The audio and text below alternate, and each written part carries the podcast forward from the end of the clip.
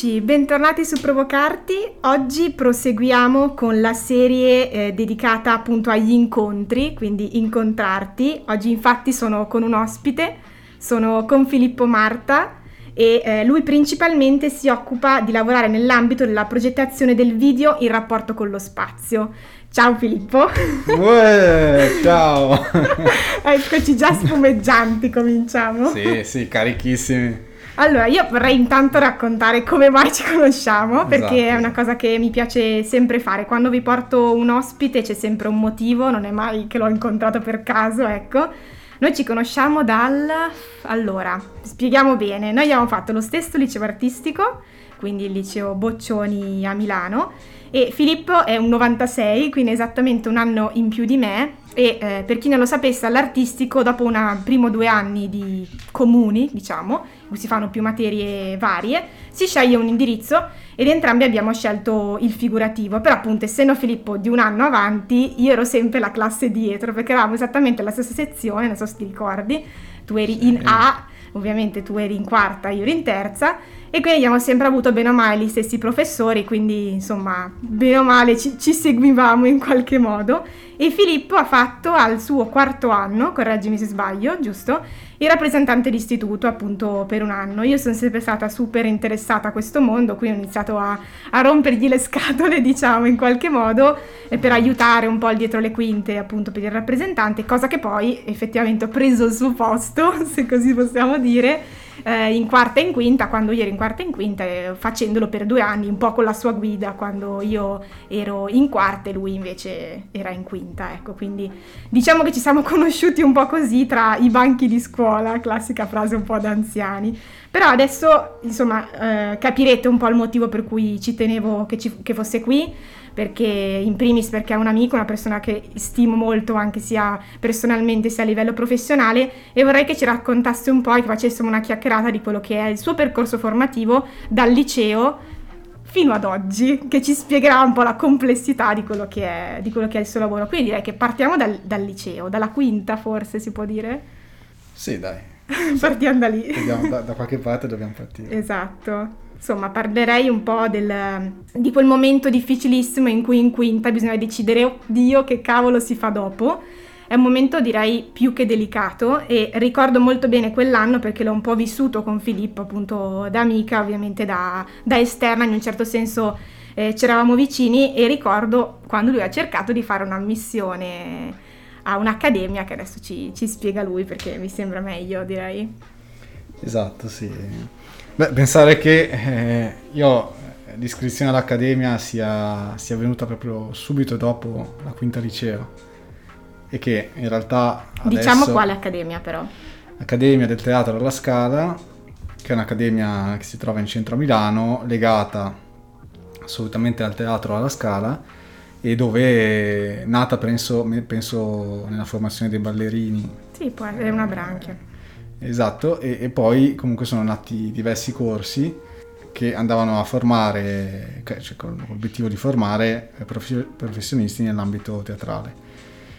Io avevo identificato questo corso, che è il corso di fotografia di scena del- dell'Accademia Teatro alla Scala. Che se non sbaglio è ogni due anni, giusto? Non c'è no, tutti no, gli no, anni. tutti gli anni. Tutti gli anni compare? Ah, ok, perfetto. Sì, mh, vabbè, storicamente prima lo facevano, non so se ogni due anni. Eh, io comunque ricordavo che quando c'eri tu era ogni due anni, C'era però quello di scenografia così... che era quello ogni due anni. Perfetto. Comunque che durava due anni, il mio invece durava un anno e poi loro sono usciti da ottobre a ottobre, sono usciti ad andare dritti tutti gli anni a farne uno. E- ed è appunto un corso che si strutturava in 600 ore, un anno, come, come modello abbastanza comune anche in altre scuole. E, mm, 600 ore e in, ehm, in cui si, si proponevano agli insegnanti a diventare un fotografo di scena. Fotografo di scena che significa eh, un fotografo di teatro che fotografa e documenta il teatro. Quindi con attenzione a preservare e rispettare l'opera di qualcun altro fondamentalmente. Quindi è quasi si tratta di documentare, però mh, di- è l'unica cosa che eh, tradizionalmente le fotografie del fotografo sono, o i video del fotografo di scena sono le uniche cose che escono dal teatro. e quindi è anche molto eh, delicato come compito. E c'era una selezione però. Ovviamente. C'era una selezione, le classi era, era, una sola all'anno, di, formata da massimo 14 persone se non sbaglio, e la selezione non era nulla di impegnativo, chiedevano un portfolio di fotografie e una presentazione in un colloquio motivazionale. Che in realtà esatto. è qualcosa di, dici, boh, nulla di che, ma in realtà è anche molto spaventoso perché dici, boh, vuol dire proprio mi giudicheranno come persona. Poi immaginando che eri in quinta, comunque ancora piccolo, insomma, in una fase in cui sì, stai, sì, cerchi sì, di, di, fare un passo avanti, ma comunque non hai mai fatto un colloquio tendenzialmente. Esatto. Diciamo che, ecco qua, per esempio, già come ci siamo conosciuti, quando ci siamo conosciuti, almeno la prima volta che io mi ricordo di averti visto, stavo parlando nella tua classe come, rappres- come neorappresentante forse come anche candidato. Può essere, sì. E già quello era un colloquio, cioè già lì io mi, soppone- mi sottoponevo al vostro Sì, giudizio. devo dire che questa, questa, nostra esperienza al liceo è stata abbastanza importante anche poi per il dopo, sia imparare a rapportarsi con l'adulto, sia avere comunque un ruolo organizzativo all'interno di un'istituzione seppur piccola come il liceo. No, no, ma comunque mettersi davanti al giudizio spietato di mille persone. Mamma mia, 1200 studenti. 1200 più professori. Più 100 studenti. professori. Sì, professori, esatto. Che a volte si comportano come studenti. Comunque, ecco, ehm, il colloquio ho, ho, fatto, quindi ho deciso di partecipare a questo colloquio e avevo in realtà solo quel piano, cioè ho detto io partecipo a quello e voglio entrare, devo entrare, senza troppa ansia in realtà. Mm, ho preparato il mio portfolio e poi ho fatto il colloquio che è andato bene e infatti poi mi hanno preso. Il motivo per cui ho scelto quell'accademia è perché ho sempre avuto una passione per la fotografia che come moltissime persone durante il liceo, poi il liceo artistico ho coltivato, avevo la mia reflex, la mia Canon e, ehm, e facevo fotografie completamente inconsapevole di tantissime cose e quindi io come, cioè più che diventare fotografo, io avevo la, l'ambizione, cioè avevo l'obiettivo di diventare un professionista. E come professionista, mi ricordo, c'era ancora scritto su delle note nel mio colloquio motivazionale, era di essere consapevole di ciò che, cioè di poter diventare consapevole di ciò che realizzo. E quindi quando un cliente eh, mi chiede cosa fare, io so come si fa quella cosa, so come la si inizia e come la si porta a termine e riesco a garantire al cliente un lavoro fatto al massimo delle mie capacità. E quindi comunque di proporre e di andare a creare lavori di qualità e qualità in generale. Questo era il mio obiettivo. E avevo bisogno però, ero consapevole che in quel momento, alla fine del liceo artistico, poi comunque anche lì c'è da parlarne, ma ero arrivato a un punto in cui eh, ero consapevole di non saper fare nulla e di non essere assolutamente in grado di entrare nel mondo del lavoro. Certo.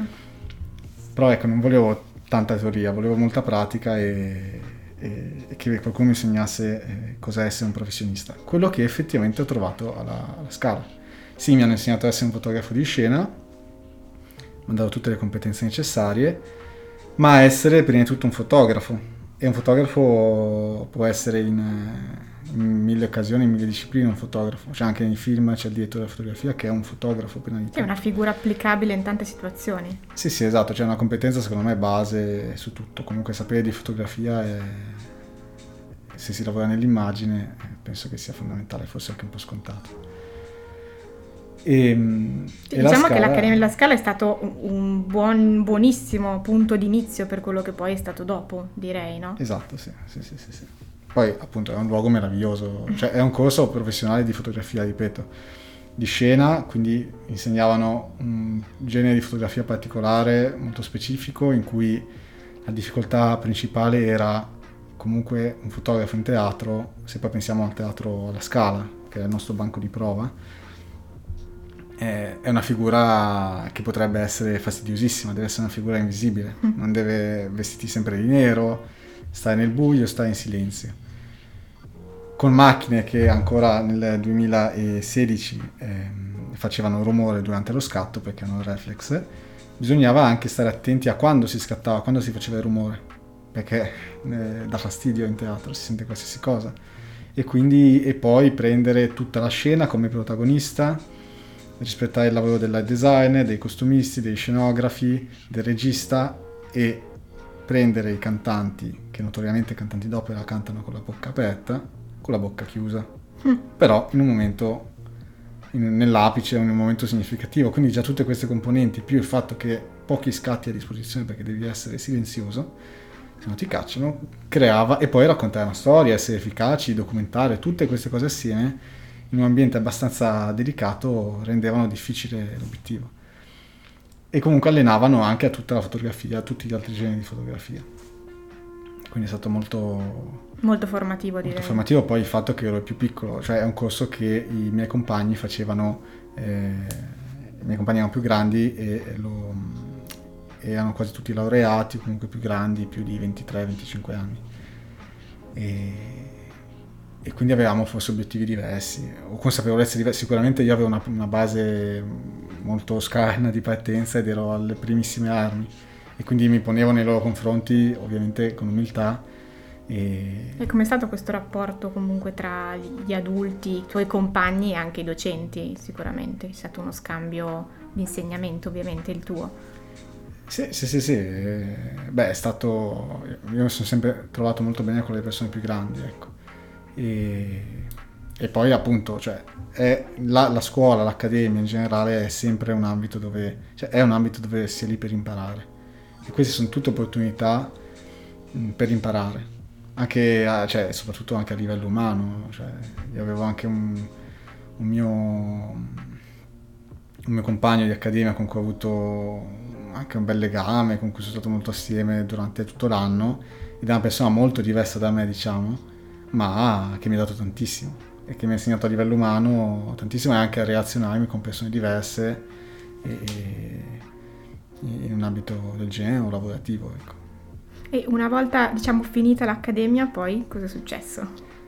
Ecco, finita l'accademia mi ero reso conto, pian piano durante l'accademia e poi verso la fine sempre di più, che non avrei fatto il fotografo di scena, eh, fondamentalmente. Un colpo po', di scena, insomma. Non avrei fatto quello per cui avevo direttamente studiato, ma questo non c'è da, direi, per nessuno, nessuno se ne dovrebbe preoccupare. Cioè, non bisognerebbe, a meno che non si abbia proprio, io non fossi nato con l'ambizione di fare fotografo di scena, allora forse un po' drammatico era. Ma eh, mi ero reso conto appunto che in Italia, eh, che nel contesto in cui siamo, eh, fare fotografo di scena non era sicuramente il mio, e comunque non c'era così tanto spazio, né era così tanto sostenibile a livello lavorativo. Comunque io, e questa è anche una componente nel mio, nella mia formazione e poi nella mia, nelle mie esperienze lavorative che in realtà risalgono a tre anni fa. Mm-hmm. Ho avuto comunque sempre la costante l'obiettivo di dover guadagnare un po' di soldi per sostenere la mia attività e mantenere me stesso. E questa è una componente che incide molto sulle scelte e anche sulla, sulla carica e la spinta che tu hai fare il fotografo di scena in quel momento non, è, non rientrava nelle mie possibilità. Mm. Voleva dire avere una base che non avevo esattamente. Però, comunque, dopo l'accademia ci ho provato. Ho, mi, sono, mi sono preoccupato di trovarmi un lavoro che mi consentisse di partire, quindi ho fatto il cameriere per sei mesi. Intanto mi ero trovato un lavoro che mi consentisse di portare avanti, di iniziare atti- la, la, carriera come fotografo, fotografo di scena, che comunque ho provato. Che infatti facevi il cameriere appunto alla sera. La sera, poi avevo fatto un, un accordo con il mio datore di lavoro per essere un po' malleabile nei, negli malleabile che, esatto, cioè quello era fondamentale e nelle tempistiche, ecco, perché comunque fare cameriere è una cosa che è molto impegnativa, che porta via molto tempo. E, e anche un bel lavoro, diciamo, se, seppur faticosissimo. E così che durante la mattina tu potessi cercare la mattina o alla sera così io eh, cercavo di portare avanti. Quindi eh, appunto facevo qualche lavoretto intanto cercavo di stringere rapporti con i miei ex professori cercavo di andare avanti imparare di capire come strutturare la mia, la mia attività. Quindi eh, mi preoccupavo di comprarmi l'attrezzatura la macchina fotografica il computer e di essere pronto per i lavori e di andare avanti. Ecco. Lì è stato un periodo mh, mm, particolare, però eh, all'inizio appunto non hai assolutamente idea di quello che fai, cioè provi a entrare nel mondo. Quello che poi è successo è che dopo sei mesi non ho fatto, eh, ho, lasciato il lavoro di cameriere, ecco. Anche perché io avevo conosciuto eh, incominciavo a stringere questo rapporto con eh, un mio ex professore dell'Accademia del Teatro alla Scala, questo Vinicio, che insegna ancora all'Accademia e che si occupava, era venuto a farci qualche lezione in cui non ci mostrava, non, non parlava esattamente di fotografia di scena, ma faceva vedere, mostrava più o meno le potenzialità che si poteva avere applicando la fotografia e il video al teatro, in teatro come scenografia o comunque all'interno del racconto teatrale, quindi non più come documentazione video, ma come video per il teatro e quindi video mapping, video proiezioni. E ovviamente in quell'anno in cui eravamo molto concentrati sulla fotografia non ci ha insegnato a fare quel lavoro lì, ce l'ha più fatto assaggiare, mostrato. Fatto io conoscere lo... anche, sì. Fatto conoscere, esatto, che è fondamentale. Quando non sai che esiste una cosa, come fai ad approcciarti? Se non, esatto, non sai neanche che c'è. Esatto, era molto particolare, cioè era nella nicchia della nicchia. Però eh, è proprio lì che io quando avevo visto quel, il lavoro che faceva ero rimasto cioè, affascinatissimo e anzi dicevo, pensavo, cavolo, come farei? Cioè non mi ponevo neanche nella, nella, possibilità, nella potenzialità di poter raggiungere a fare un lavoro del genere, di poter riuscirci io in un futuro. Mm, proprio non vedevo il ponte, ok? E... sembrava impossibile comunque. Sì, sì, dicevo, vabbè, cioè come se fosse un supereroe o una persona estremamente dotata, mm, come se fosse una cosa molto lontana da me. Non, non la vedevo, nelle, nelle... anche se mi piaceva, sarebbe stato bellissimo. Mm, e più della fotografia e basta, che non mi bastava quello, però intanto andavo avanti. Poi verso la fine... Dopo delle... questi sei mesi, insomma. Dopo questi sei mesi poi io com- comunque ho cominciato a stringere un rapporto con Vinicio e, e poi lui eh, si è presentato a me, comunque sapevo, ho conosciuto, ho saputo che aveva una società, che aveva questo studio e pian piano sono entrato e ho iniziato un percorso con lui, a lavorare con lui, che mi ha insegnato il lavoro che tuttora so fare un aneddoto interessante è come l'ho conosciuto, cioè come, come, esatto. questa, come ho, ho, ho, sono riuscito a, a, trovare questo contatto con lui, perché ok, si dice molto di stringere rapporti con i professori, però qual è il salto? Cioè come fai a fare il passo dalla, dalla, dall'accademia a, al lavoro? Non è come dirlo sicuramente. Esatto, cioè ci, ci vuole qualcosa e come l'ho fatto io è stato boh, assurdo, un po', un po' una coincidenza perché lui alla fine del, dell'accademia, l'anno dell'accademia finiva a ottobre, e, um, a fine ottobre, e lui e faceva una piccola festa, e lui a fine ottobre aveva mandato una mail a, 14, a tutti i 14 studenti dicendo che ehm, si proponeva di fare qualche lezione di After Effects, perché comunque era il software che, che aveva un po' insegnato e che faceva un po' vedere che serviva per fare quel lavoro, e diceva se volete qualche lezione la facciamo, così, e si proponeva per chi fosse interessato quella mail è un chiaro segnale dal mio punto di vista che eh, ci sarebbe stato poi qualcosa dopo, comunque era un assaggio, un qualcosa per una possibilità effettivamente di lavoro. O comunque ti stai dicendo guarda che ti sto insegnando il mio lavoro. Poi uno poteva crederci no, però era fantastica quella mail. Diciamo che era una, una grande opportunità lì. Che, è una opportunità che, che è stata lanciata a tutte e 14 le persone. Io ovviamente quella mail fra tutti e 14 non l'avevo ricevuta perché eh, questo Vinicio mh, mm, avrà, avrà, sbagliato poi comunque eh, e non, non mi aveva messo nella mail, nella mail in lista e quindi io non l'avevo ricevuta, gli altri sì e io no. Dopo un mese dalla fine della scuola e della mail eravamo a un pub, ci stavamo trovando a Milano con i miei ex compagni di, dell'accademia e dopo un po', nel primo della serata, qualcuno dice: Ah, ma qualcuno ha risposto a Vinicio. Ah, ah, eh, cos'è? Qualcuno. E io lì ho sentito, ho chiesto, ho detto: Ma come? Ma cioè, mi sono stupefatto che nessuno avesse risposto.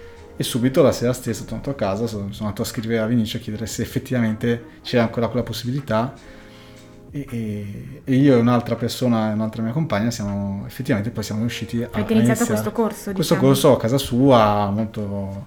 Mh, mm, molto semplice a livello organizzativo, era proprio certo. quasi degli incontri, che però ci hanno permesso, dopo sei mesi, io intanto era il periodo in cui facevo il cameriere, poi facevo il cameriere la mattina, ogni tanto andavo da lui a fare questo corso, intanto lo conoscevo ed ero comunque sempre più affascinato da questa persona, anche da come viveva e, e, e tutto quanto, lo seguivo, lo vedevo, incominciavo ad avere il desiderio di vederlo come maestro, che ancora sì mi insegnava, ma non era maestro. Mm-hmm. Dopodiché appunto stavo capendo che con lui poteva esserci qualcosa a livello lavorativo, che ci stavamo cominciando a trovare, che mi voleva proporre qualcosa. E stavamo passando 5 mesi, 6 mesi da, da, quando ero in pizzeria, avevo già messo su abbastanza soldi per comprarmi attrezzatura, cose così. Allora ho deciso, non ne potevo più di fare cameriere, proprio fisicamente, mentalmente non ne potevo più. e per questo dico, sono resistito solo sei mesi, non sono nulla di che, cioè, infatti veramente stimo chi resiste molto di più o chi è il suo lavoro. Ho mollato ho detto va bene, rischio tutto, ho passato l'estate senza soldi, ma eh, rischio tutto e mi butto su, su Vinicio, su quel lavoro lì, su quello che mi sta proponendo, che non era molto chiaro. Con un'immensa paura perché io non, mi sentivo comunque in grado di non fare nulla. Cioè sì, potevo fare fotografo, ma anche lì dopo un anno di accademia o anche tre anni di università, anche se molto professionale, comunque poi il lavoro è un'altra cosa ancora. Esatto. Cioè, bisogna imparare, se impari co- come si fa una cosa, il lavoro è farla 10 volte più velocemente e 100 volte più precisi. Poi con uno stress decisamente stress diverso. e responsabilità e nessuna possibilità di sbagliare, più o meno nessuna possibilità di sbagliare, poi tutti possono sbagliare. Però ecco, è diverso. Quindi comunque io a, dopo l'accademia ero consapevole di sì essere un fotografo, ma accademico e comunque dovevo ancora fare molta esperienza. Figurati riuscire a fare video, video mapping, a lavorare video e animare, a fare tutte Infatti adesso secondo me è interessante spiegare bene eh, che cos'è questo posto in cui poi sei arrivato in un certo senso, no? appunto con, grazie con a Vinicio insomma, perché è un, un, posto effettivamente molto particolare, io ricordo al tempo quando appunto Filippo mi raccontava come si stavano svolgendo le sue varie avventure lavorative e non sapevo assolutamente che esistesse questo tipo di tecnica, no? Cioè per me queste tecniche era una cosa, una cosa assurda, quindi cioè, proviamo a spiegarlo anche perché non è semplicissimo riassumere che tipo di lavoro fa questo posto. Certo, eh, la, la, quella è stata la, una delle difficoltà che ancora adesso ho nel spiegare cosa, cosa, faccio e cosa faccio con Karmachina e cosa fa Karmachina. Prima di tutto parto dal dire che Karmachina è una società, è uno studio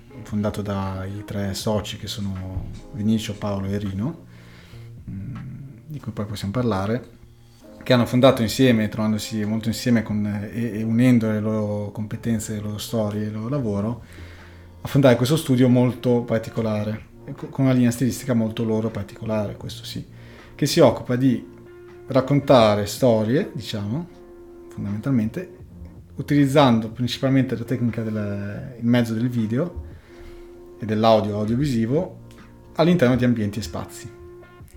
Quindi si parla dai possono essere musei, mostre, installazioni multimediali, ovviamente non di oggetti, non solo di oggetti, possono anche esserci. Un allestimento museale, però eh, principalmente ci occupiamo di multimediale, oppure videoproiezioni, spettacoli, in, successo in piazze, su edifici particolari di comuni che commissionassero delle feste, delle sagre, delle degli eventi con un tema in cui si andava a sviluppare un video da mappare su un edificio con dei videoproiettori molto potenti e comunque raccontare una storia raccontare una storia, progettarla, progettare però sia a livello narrativo di contenuti una storia, sia a livello di allestimento e tecnologie. Quindi cosa raccontiamo e come lo raccontiamo e come lo realizziamo. Con che mezzi? Con che mezzi. Tutte queste cose qua richiedono tante persone, tante competenze e abbastanza tempo, tanto tempo. Altra componente che tra l'altro, piccola parentesi, mi affascinava di questo lavoro che rispetto alla velocità, all'estrema velocità ormai che c'era nell'ambito fotografico, nel mondo delle foto, che non c'era più tempo, troppo tempo di riflessione secondo me. Nell'ambito del video ho visto ancora che c'è, era... c'è, ancora un po' di, di dilatazione temporale nel momento in cui ti metti dentro un lavoro, cioè passi dei mesi su un lavoro e questo lo trovo splendido rispetto alle fotografie che a volte manco, manco ci passi un minuto prima di farlo. Cosa che reputo sbagliatissima. Comunque questo, di questo si occupa Karmachina di questo un po' e Karmachina mi ha insegnato questo lavoro. Ovvio che io non posso fare quello che fa Karmachina appunto perché Karmachina è uno studio è una realtà è una rete di persone. Io sono un singolo quindi io faccio parte di quella rete. Che è un elemento in un certo senso. Si può definire così? Di un elemento delle... delle... Sì, esatto, sì, di un sì, meccanismo, sì. all'interno di un meccanismo. Sicuramente da soli non si fa tutto, di questo abbiamo parlato. Sì, qualcosina si può fare, esatto, però la multidisciplinarità fatta comunque da più persone eh, è fondamentale e dà risultati straordinari. E, e sono questi lavori che non si basano sull'individualismo, ecco.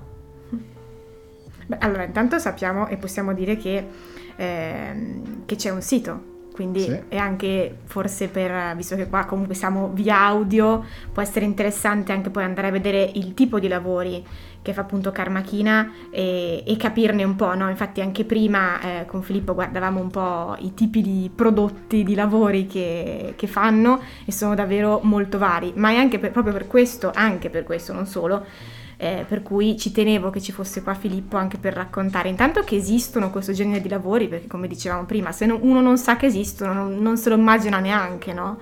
E poi anche perché vanno davvero a inserirsi in molti degli ambienti artistici creativi che conosciamo oggi, no? Appunto, prima eh, elencavi anche banalmente i musei, no?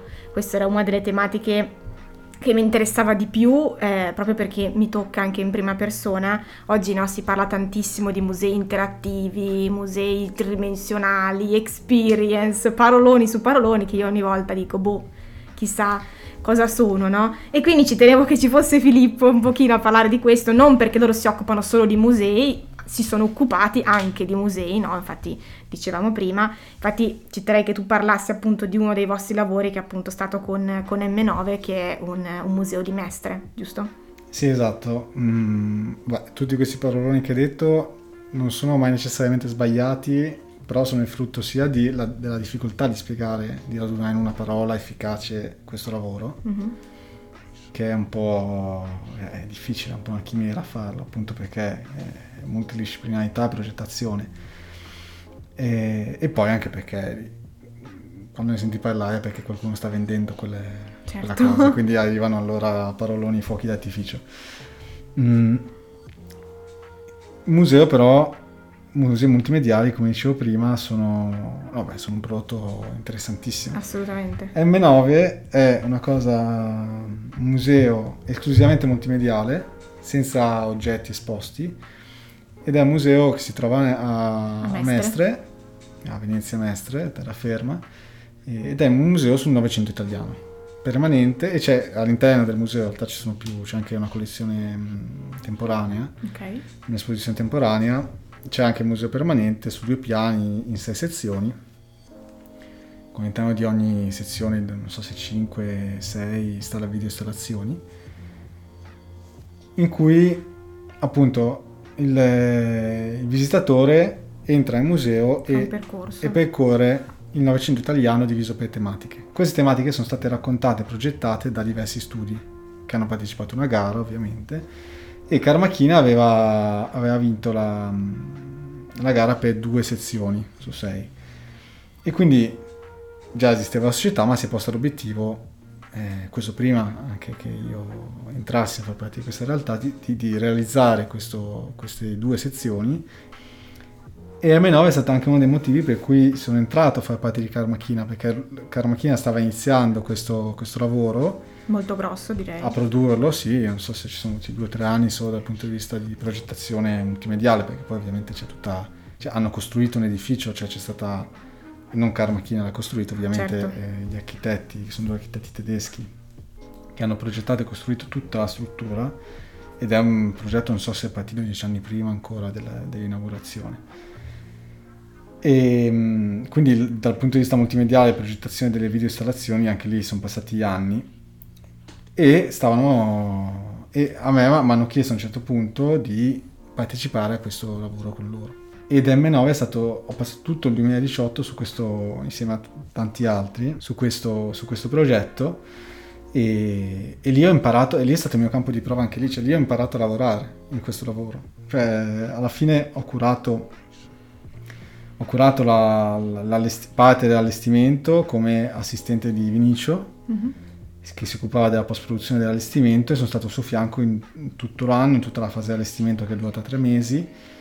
E ho montato io eh, e animato al- alcune installazioni e ho portato io insieme a Vinicio a termine tutto il lavoro perché di tutte le video installazioni che abbiamo fatto, ovviamente non le ho fatte tutte io, anzi ne ho fatte poche, ne ho fatte più persone. Mhm. Poi però andavano a un certo punto raccolte e, portate, e finalizzate, portate in loco, mappate e fatte diventare realtà. Inserite fa- nello spazio, insomma. nello spazio e, e- e vedere che tutti i conti tornassero, cosa che non era sempre così.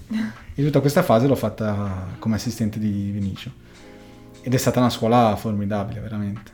è un lavoro veramente bello e, e secondo me, ma non è questo merito mio, e, si sono toccati dei livelli di qualità altissimi con Tecnica questo lavoro anche, da parte di Carmachina. Sì, anche nella cura di come è stata raccontata la storia, anche solo nella ricerca dei, dei materiali, perché sono appunto videoinstallazioni con, eh, fatte da video, grafica e fotografie, collage, e, mh, tutto animato, ma le fotografie e i video soprattutto sono stati eh, selezionati e richiesti da archivi italiani storici, quindi Infatti eravate seguiti anche comunque da degli storici dell'arte ovviamente durante c'era una collaborazione eh, esatto, con eh, degli storici che hanno lavorato e lavorano ancora per M9, fondamentale perché eh, ricercatori assolutamente capaci perché de- bisognava comunque raccontare la storia in maniera molto approfondita, ma è stato bellissimo per noi,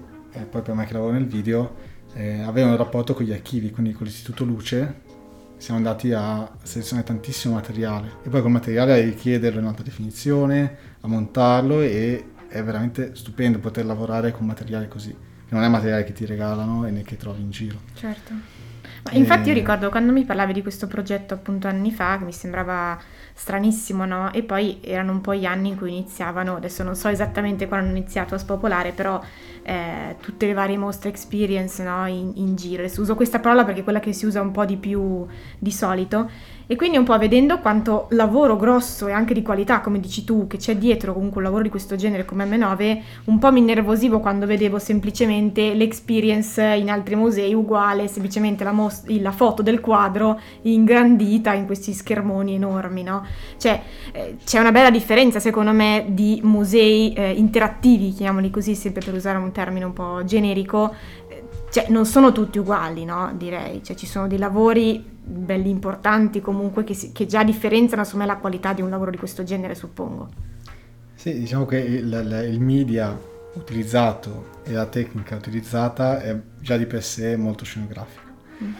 Cioè è sufficiente, è molto bello lavorare con le videoproiezioni. E noi abbiamo visto molte volte, sempre io come dicevo, proiettavamo in dei test il nostro studio su pareti magari di 10, ve- 10 metri, 20 metri, un'immagine blu. Mhm. Cioè accendevamo il proiettore con un blu e già quello era stupendo, era emozionante anche per noi che, o per Vincio che ci lavorava da veramente tanti anni, comunque vedere una cosa così grande, poi proiettarci un'immagine, poi andare a approfondire, animarla e poi quell'immagine farla interagire con l'architettura, perché puoi far interagire con lo spazio, è, è fantastico. È ovvio che ci sono alcune eh, cioè vengono vendute allo stesso modo molte volte esperienze più, mm, più approfondite con cose più superficiali. Sì, anche perché tutto. quando si parla di proiezioni eh, su edifici, ad esempio, prima citavi questa cosa, specifichiamo perché giustamente non è ovvio, eh, non si intende semplicemente prendere un proiettore e sparare su un edificio come spesso capita in alcuni paeselli e le stelle che si muovono. Quella sì è una proiezione, però è una proiezione standard. Sì, Nel caso del, del mapping, giusto? È invece viene in certo senso scontornato quasi, no? L'edificio. viene- sì, diciamo che vi- viene, è- è in più fasi, però se si può si cerca il più possibile di fare interagire il video con l'architettura che, che ospita il video. Infatti se c'è un'architettura rilevante e che, che lo permette, è- interessante quindi utilizzare tutti gli strumenti che abbiamo a disposizione che ci permettono di andare a- appunto a sagomare il video sulla- sull'architettura. Che quasi vive l'architettura in un Sì, sì, modo. poi ci sono tecniche anche più avanzate di 3D, che si utilizza il 3D per cui si va nel video stesso a ricostruire l'edificio e quindi ci sono effetti anche lì molto scenografici ma non necessariamente mh, né di qualità né efficaci eh, a livello narrativo, però molto scenografici di- del- dell'edificio che crolla o delle luci, per tutti gli effetti tridimensionali che appunto sembra allo spettatore che l'edificio, che l'edificio venga giù o si buchi o che ci Mm. siano... Cioè c- ci sono molte tec- tecniche anche molto avanzate per mappare gli edifici. Cara Macchina secondo me un po' si distingue perché ha un'impronta stilistica molto particolare, che non punta tanto all'effettazzo o al uh, così, ma a ok, è molto figo, è molto scenografico, però andiamo un po' oltre, raccontiamo una storia. Esatto, il contenuto. Il anche contenuto- per questo che comunque M9 ha scelto anche voi per questo progetto, perché comunque un museo, sì, deve essere un qualcosa che attrae sicuramente perché le immagini devono attrarre, però devi anche dire qualcosa. Esatto, quanto tempo puoi stare dentro una- un'installazione, quanto tempo puoi stare dentro un museo e soprattutto una volta che hai, c'è un, un primo momento in cui è molto facile fare, fare un wow, dire ah wow che bello, però poi questa persona ci ritorna. La cosa fantastica di questo museo è che è permanente Mhm. e ha anche una serie di difficoltà a livello tecnico, non nostro, ma di chi lo, lo mantiene, di chi ha progettato a livello di tecnologie, avere un museo di questo genere è permanente. Eh sì. Cioè, costi... Sì, perché poi c'è il rapporto con lo spazio, come dici tu, però anche il rapporto col pubblico, no? Perché essendo un museo permanente c'è eh, lo spettatore può tornare, in, teor- in teoria l'obiettivo è che torni più Torni. volte o che porti qualcuno, no? Di nuovo a, a vederlo. E un posto così sicuramente dando un contenuto effettivamente ti fa tornare. Non è soltanto, non so se ti sarà capitato più volte di entrare in un museo e c'è quella stanza in cui c'è il video, no? In quanti si fermano a vedere il video? Di solito pochissimi, cioè sì c'è il tizio che si piazza lì, non si muove più, però eh, è difficile, no? Quando c'è il video è sempre un po' complicato all'interno dei musei, mentre quando il video è pensato con il museo c'è tutta un'altra visione direi. Sì, sì, sì, sì. O comunque è progettato per avere più livelli di racconto. Cioè io da spettatore, perché comunque all'interno di M9 appunto ha lavorato centinaia di persone, quindi era anche facile per me andare, spostarmi un attimo da dove ero e andare a vedere cosa facevano gli altri, Mm. andare a vedere come costruiva, è stata un'esperienza È macchina. spettacolare. E io anche da spettatore, eh, comunque ho avuto la possibilità nei tre mesi che sono stato lì mentre lo, lo- lo si finiva, di vedere più e più e più volte, beh, tantissime volte i nostri lavori per verificarli, ma anche quelli degli altri. Ed era interessante perché era come un libro di storia, cioè potevi metterti lì e leggerlo e erano anche pensate per non dar fastidio, perché molte volte le video installazioni o, o queste scenografie sono molto anche troppo imponenti. Mm. Cioè, anche l'equilibrio, il fatto che sia un luogo dove stai trattando la storia e quindi ti permette di metterti comodo e di godertela. Questo è anche un aspetto che, che è emerso in questo museo in cui ci sono anche cioè, l'incrocio fra nostra, il nostro studio e gli altri ha anche prodotto tantissime cose meravigliose perché sono tutti stili diversi, competenze diverse. Quindi io consiglio di andare a vedere a prescindere dal fatto che l'abbiamo fatto noi, ma No, perché ovvio, comunque ma infatti anche per questo consigliavo di andare a vedere su, In su Italia internet un- il sito comunque anche di M9 è possibile vederlo più nello specifico oppure poi su Karmachina per vedere tutto il lavoro che fanno, no? Però appunto eh, Filippo oltre che lavorare con loro adesso lavori anche poi da, da freelancer, giusto? Comunque fai dei lavori... Sì, sì, io sono un- un freelance sia con loro che Esatto, sì. in generale, poi principalmente collaboro con Karmachina, e, mh, però eh, sia a livello mh, diciamo economico che a livello di esperienza, soprattutto a livello di esperienza, avere rapporti con altri clienti, fare altri lavori, sempre nell'ambito più o meno è, è fruttuoso ed è molto bello. Dopo ci ho impiegato un po', ho iniziato come, appunto come fotografo, poi ho iniziato a fare qualche video, non video design ma video videomaker e poi pian piano dopo un annetto, dopo che ero dentro Carmachina, incominciamo già a maturare le competenze per poter fare lavori da solo. Ovviamente con una paura spaventosa, cioè Eh, no, infatti una delle cose che mi interessa sempre quando parlo con amici o comunque conoscenti che stanno in quest'ambito è anche quanto si è consapevoli no, del proprio- delle proprie capacità. No? Del- cioè, quando guardi un tuo lavoro un anno fa quando guardi un tuo lavoro adesso ti senti consapevole di essere migliorato, di essere in grado di fare quello che stai facendo, oppure quando vedi un tuo lavoro finito, è ovvio che non è solo magari totalmente tuo, perché come dici spesso ci sono molte persone che, che concorrono a quel lavoro, però dici, riesci a dire sì, l'ho fatto io, oppure c'è sempre quell'idea di non so se mi rendo davvero conto che l'ho fatto io. So com'è la sensazione col, col tuo lavoro, col tuo lavorare. Beh, ci, ci vuole, ci vuole un bel po' di tempo. All'inizio non sai cosa stai facendo e né ti rendi conto poi che, cioè almeno dipende qual è l'atteggiamento che ci metti. Secondo me è una buona dose di, di- di- di- di umiltà all'inizio che però mh, si confonde con... eh, cioè l'umiltà la trovi quando dici ok, ho sbagliato, non quando sta andando tutto bene. Oppure quando no, non sono capace, però eh, lo faccio comunque. Cioè se c'è qualcuno che crede in te, fidati di quella persona, ecco. questo è, è quello che è successo a me. Mm, Anche se tu stesso non ci credi. Infatti ho passato un anno con una carocchina, non crede che io ero in grado di fare certe cose o, e aver paura che prima o poi si rendessero conto e mi, smas- mi smascherassero, si rendessero conto che io ero quello sbagliato. Cioè, angoscia. Poi, dopo un anno, dopo incominciavo a vedere i frutti, incominciavo a vedere appunto che, che certe cose le avevo magicamente imparate e che anzi mi venivano bene le cose. A, a un certo punto, pian piano, ho incominciato a stimare me stesso e essere contento di quello che facevo. E dire, cavolo, ma funziona, cioè sembrava. Ce la posso bene. fare? Oppure capita spesso quando guardi indietro. Mm. Cioè, guardi indietro e dici, ah, un lavoro che ho fatto sei mesi fa, lo guardi perché appena l'hai finito ce l'hai fuori dagli occhi. Poi lo, lo riguardi e se ti piace, allora ha funzionato. Almeno con te stesso ha funzionato. E capita che ti piace? Beh, adesso sì, adesso mi sto prendendo un po' di soddisfazione, sì. Poi ecco, non è... Anche lì dipende perché poi c'è anche il rapporto mm, con, con altre persone e c'è sempre quello più grande di te. Mm. Bisogna puntare a quella persona, secondo me. Non, cioè, non a scalzare il sopposto, no? Però se vedi qualcuno che, che stimi, allora cerca di andare verso quella persona e verso le sue capacità, verso la sua bravura.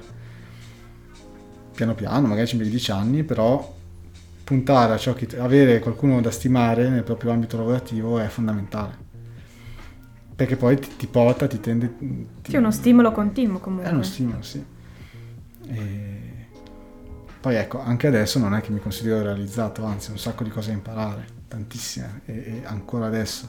Beh, direi che hai un percorso davanti che non è che finisce domani, ecco. Spero proprio di no, dai. Infatti ci tenevo anche a dire che potete vedere i, la- i lavori di Filippo sul suo sito, nel senso che anche relativamente da poco hai insomma ri- ridefinito un po' il design, la grafica del tuo sito, giusto? Diciamo che è nuovo, facciamo- diciamo che è nuovo. Esatto, nuovo, No. nuovo di pacca e noi ce l'abbiamo qua davanti con i nostri potenti mezzi, però appunto vi invito ad andare a vedere i lavori che fa, appunto basta cercare filippomarta.com, giusto? Sì, giusto. Adesso magari perché il sito è stata un po' un'esigenza che ho cominciato a sentire da quest'anno. Prima non avevo un sito, avevo un sito ancora che mi che è fatto durante l'accademia, subito dopo l'accademia, come fotografo di scena, per cui in questi tre anni in cui facevo tutt'altro su internet c'era Filippo Mata, fotografo di scena, col suo portfolio e basta, di fotografie di scena. Mm. E quindi a un certo punto, però non ho mai sentito l'esigenza di avrei voluto avere un bel sito, ma ho detto vabbè, tanto ancora non mi serve in questo momento, avevo così tante cose da fare, e così tanti lavori a cui sta dietro e cose da imparare che ho detto ma non, non mi serve fare un sito, avere una vetrina. Quest'anno, come molte persone, eh, ho- cioè, quest'anno ci sono stati creati un sacco di siti, un sacco di persone hanno approfittato o se già ce l'avevano di farlo e quindi io ho detto senti, è tutto l'anno che ci pensavo, poi a settembre, che un po' tardi, eh, nel 2020 mi sono messo lì ho detto senti adesso lo faccio e mi trovo un'idea. E però ho detto mi piacerebbe costruirlo, cioè costruirlo un po' e cercare di, di fare un lavoro mio. Quindi approfittato un po', non è nulla di che, ho però ho approfittato un po' dell'occasione per, eh, del tempo che avevo. Il lockdown è stato di aiuto in qualche Sì, modo? sì, sì, sì, poi non di essere appunto l'unico. No, vabbè. Però per dire, beh, lo faccio mio, comunque voglio fare un sito che sia mio e che sia il mio lavoro. E quindi fondamentalmente ho fatto l'azzardo, perché poi sono stato criticato da una mia amica, una mia co- collega. Ho, ho creato un sito in After Effects, che, cioè, che non, non si può, però invece si può. Tra un po' di escamotage, di GIF, eh, di animazioni e un bel po' di test, ho voluto creare questo sito che è anche un po' poco com- comprensibile. Tra l'altro consiglio vivamente di, guarda, di fruirlo o da computer o da iPad al massimo. Ehm, Beh, si vedono anche meglio poi tutte le immagini in realtà Sì, dei lavori. è responsive per chi fa siti è responsive, però ovviamente è, è fatto è abbastanza artigianale, quindi io l'ho progettato e lo consiglio di eh, fruirlo in questo modo. E com'è vedere, insomma, perché io penso, cavolo, mettere tutti i propri lavori insieme, mettersi lì, fare, costruire il sito, inserire tutti, eh, i, tutti i lavori, devi proprio anche fare un ragionamento di quello che hai fatto finora, no? Cioè, com'è Eh, vedere sì, poi tutto? che non, non- non volevo farlo, poi comunque sono sempre stato titubante, poi anche nel trovare un- un'immagine mia coordinata, un'identità, perché poi insieme ho fatto anche tutta la mia immagine coordinata, in generale il mio logo e tutto quanto, ho dovuto sviluppare un logo, cioè faccio un sito sì, però voglio farlo bene, Ciampignolo. E in più poi andare a vedere tutti i vari lavori che avevo fatto e raccogliere, capire come metterli, quali. E, e poi non l'ho ancora finito perché poi adesso è una specie, alla fine questo sito in realtà è un portfolio, cioè contiene il, suo, portfolio, il CV e, e i contatti, e il biglietto da visita. Cioè invece che farli singolarmente ho detto facciamo un sito, però sono quelli lì, se qualcuno mi chiede il portfolio lo mando tranquillamente al sito. Certo. E, ed è stato molto, molto, molto bello appunto vedere tutti insieme e dopo tutti i lavori che avevo fatto in quei tre anni, quello che ho fatto in questi tre anni. Quello sì è stato stupendo. E poi appunto mi dava, mi riempiva di orgoglio, poi bisogna stare calmi sempre, bisogna dire no dai calma, cioè non gasiamoci troppo. Però eh, comunque... Però deve essere una sensazione comunque particolare. Io ricordo tutte le volte che ho fatto, che mi sono dovuta insomma obbligare a fare il portfolio per qualche motivo è sempre strano perché sei lì sul foglio bianco e dici oddio devo mettere insieme tutti i miei lavori ma questo sarà abbastanza che ne vale la pena questo è abbastanza bello questo è un qualcosa che può essere riconosciuto come valido mm, mi sentirò all'altezza di mettere questo lavoro nel mio portfolio insomma è comunque sempre un momento credo un po' complesso quello di mettere insieme i propri lavori e presentarsi potenzialmente a un pubblico grande no potenzialmente direi sì, sì, quello sì. Poi nella mia ottica l'ho fatto, cioè l'ho realizzato veramente pensando di essere da solo in una stanza e, e di non farlo vedere a molti. Cioè, vedere, cioè, comunque nella mia testa questo sito è per me e per chi mi conosce. Certo. Poi vabbè, il fatto che sia fatto a mio parere bene, comunque rispecchi quello che, quello che mi piace, la luce che mi piace a me, i colori che, che ci sono ma ciò non vuol dire, sono nei lavori i colori. Mm, comunque com- sono riuscito a identificarmi in un lavoro che ho fatto che è il mio sito e questo è stato difficile ma è molto gratificante. Quindi vi invito ad andare a vederlo e a, e a dirmi un po' cosa ne pensate, quello che mi interessa. Beh, bene, io devo dirti, sono molto contenta che siamo riusciti a, a incrociarci tra gli appuntamenti, gli impegni di uno e dell'altro per arrivare insomma ad oggi e e mettere un po' a registro in un certo senso tutto quello che è stati questi anni perché in un certo senso eh, credo che faccia bene ogni tanto no? mettere un po' non dei punti però fare un po' il sunto della situazione anche perché insomma è interessante anche per un qualcuno che ci può ascoltare vedere cos- com- cosa si può fare anche banalmente dopo un liceo artistico ci sono infinite possibilità no? come in tutte le scuole poi uno non è che fa quella scuola e quindi automaticamente deve fare quella o come tu dicevi all'inizio non è che avendo fatto l'Accademia della Scala poi per forza vado a fare quella cosa lì, no? Quindi insomma è interessante anche mostrare percorsi di, di varie persone, quindi io sono davvero contenta che tu ci sia stato qua oggi. Sì, se, se posso... Vai. Se posso dire, quando mi hai chiesto di, di partecipare a un podcast, che già solo questo mi piace un sacco, mi piace un sacco come idea. E in più poi quando ho capito che mi stai chiedendo di, di, di, di parlare con me, comunque di parlare di me, eh, ero emozionatissimo, infatti sono veramente contento. E poi è, è, come fare, appunto, come dicevi, è un po' come fare un portfolio, come fare un sito, avere l'occasione di parlarne è splendido. E, e, e anzi, ave, dire, cavolo, evidentemente qualcosa, cioè, qualcosa ho fatto se, se, se, se ne dobbiamo parlare, se ne possiamo parlare assieme e quindi mi fa sono davvero ti ringrazio sono davvero contento di questa possibilità che mi hai dato di, di parlare di me e di quello che ho fatto fino adesso Bene, allora Filippo, grazie. Io vi ricordo che potete trovarmi anche su Instagram cercando irene.diliberto. Filippo Marta invece lo trovate sul sito, come abbiamo detto anche prima. E nulla, questo spazio è provocarti. Io sono Irene Diliberto e ci sentiamo lunedì prossimo.